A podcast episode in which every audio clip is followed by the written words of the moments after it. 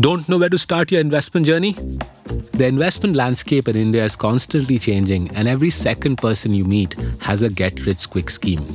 However, a good investment plan follows a strong investment philosophy, and that's where I come in. Hi, I'm Saurabh Mukherjea, founder and chief investment officer at Marcellus Investment Managers. I've written best selling books like Coffee Can Investing, The Unusual Billionaires, Diamonds in the Dust, and many more.